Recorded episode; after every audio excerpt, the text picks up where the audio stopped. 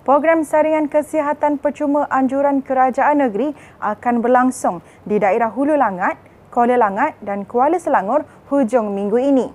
Menerusi perkongsian di Facebook Exco Kesihatan Awam, Dr. Siti Mariah Mahmud, program Selangor Saring pada Sabtu ini dilaksanakan di Dewan Undangan Negeri Dun Lembah Jaya dan Bukit Antarabangsa bertempat di Dewan Lembah Jaya. Manakala pada hari Ahad, saringan Dun Si Jangkang di Dewan Wawasan Kampung Medan dan Dun Sungai Burong serta Pematang bertempat di Dewan Orang Ramai Kampung Seri Tiram Jaya. Rakyat di sekitar kawasan tersebut boleh hadir mendapatkan perkhidmatan saringan kesihatan percuma dengan mendaftar di aplikasi Selangkah.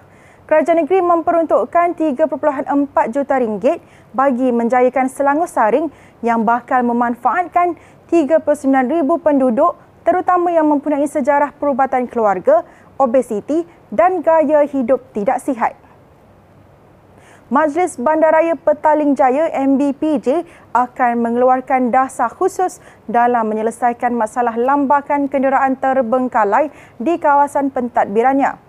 Timbalan Datuk Bandar Sharifah Marhaini Said Ali berkata pihaknya akan bekerjasama dengan Jabatan Pengangkutan Jalan JPJ dan Agensi Pengangkutan Awam Darat APAD bagi merangka dasar tersebut. Menurut Sharifah Marhaini, langkah itu diambil susulan kekurangan tanah untuk dijadikan ruangan menyimpan kenderaan terbengkalai terlibat. Antara kawasan yang dilaporkan mempunyai lambakan kereta terbengkalai termasuk kawasan flat dan kos rendah. Beliau berkata demikian selepas perasmian Hari Terbuka sempena sambutan alam sekitar 2022 peringkat Petaling Jaya di Galeria PJ Eco Recycling Plaza semalam. Penganjuran Hari Terbuka tersebut sehingga 19 Jun dengan pelbagai aktiviti disediakan antaranya program Waste to Money dan pameran berkaitan kita semula seperti galeri tong sampah serta galeri kreatif kanak-kanak FNN. Dalam beberapa bulan kita perlu perbincangan lah dengan JPJ, dengan APAD dan sebagainya dan perbincangan pun dah mula. Uh, dah dimulakan uh, dan saya rasa dalam beberapa bulan kita boleh keluarkan dasar tu lah. Kadang-kadang penduduk ni tak tahu macam mana dia nak dispose benda tu dan dia letakkan dan ada kes-kes di mana mereka pun uh, dia kata MBBJ uh, lupuskanlah benda tu. Sebenarnya dia tak tahu cara macam nak macam nak, nak lupuskan. Jadi kita nak mempromosikan ini sebagai satu usaha untuk mengurangkan uh, kereta-kereta tu diletak menghalang. Memang memang kita pun sakit hati tengok kereta tu diletak segitu lama parking tak boleh pakai dan sebagainya. Karnival Kerjaya Mega yang dianjurkan kerajaan negeri dijadual berlangsung pada esok dan Ahad di Pusat Konvensyen Majlis Bandaraya Shah Alam. Program yang melibatkan penyertaan lebih 100 syarikat pelbagai sektor itu akan bermula daripada 9 pagi hingga 5.30 petang dengan menawarkan sehingga 20,000 peluang pekerjaan. Antara syarikat yang terlibat adalah Kumpulan Perangsang Selangor, Daikin Malaysia Sendirian Berhad, DHL Express, DRB Highcom Berhad, Giant Malaysia dan Malayan Banking Berhad. Terdahulu, Exco Pembangunan Generasi Muda Muhammad Khairuddin Osman berkata karnival ini dianjurkan bagi mengurangkan kadar pengangguran di Selangor pada suku pertama 2022. Untuk maklumat lanjut, layari www.selangorjobportal.com.my. Seramai tujuh orang ikon popular tempatan akan menyertai misi kemanusiaan Afrika mulai 6 sehingga 19 Julai ini anjuran pertubuhan Impact Prihatin Malaysia atau Impactive Malaysia. Ketua Pegawai Eksekutif Impactive Malaysia, Khairul Jamain berkata, tujuh ikon terbabit adalah daripada barisan selebriti, personaliti televisyen, usahawan serta bintang media sosial iaitu Nazmi Adwa, Hazman Huzair, Farah Lee. Aki Fairuz, Q Yahaya, Nazirul dan personaliti korporat Aiman Hakim.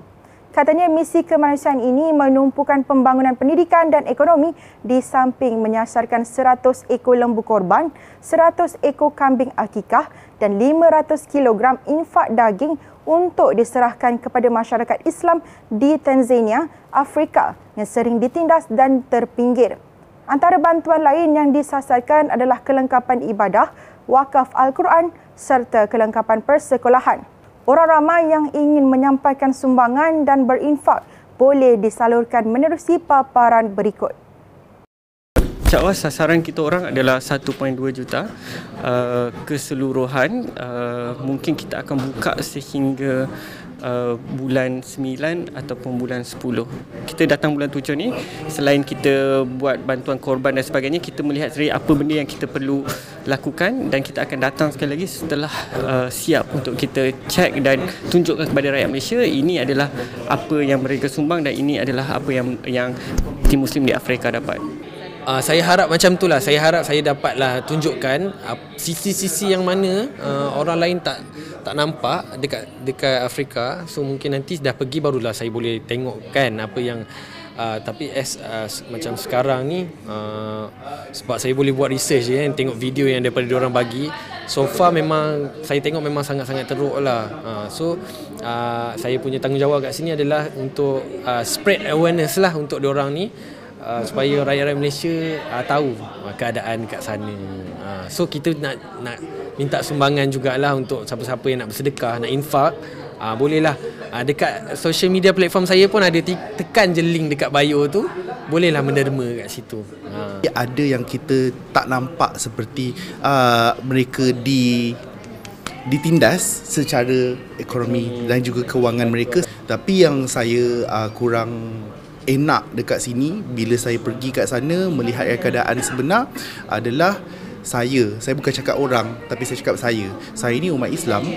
Tapi kenapa pada masa yang sama ada umat Islam lain yang uh, hidup melarat? Saya rasa saya gagal.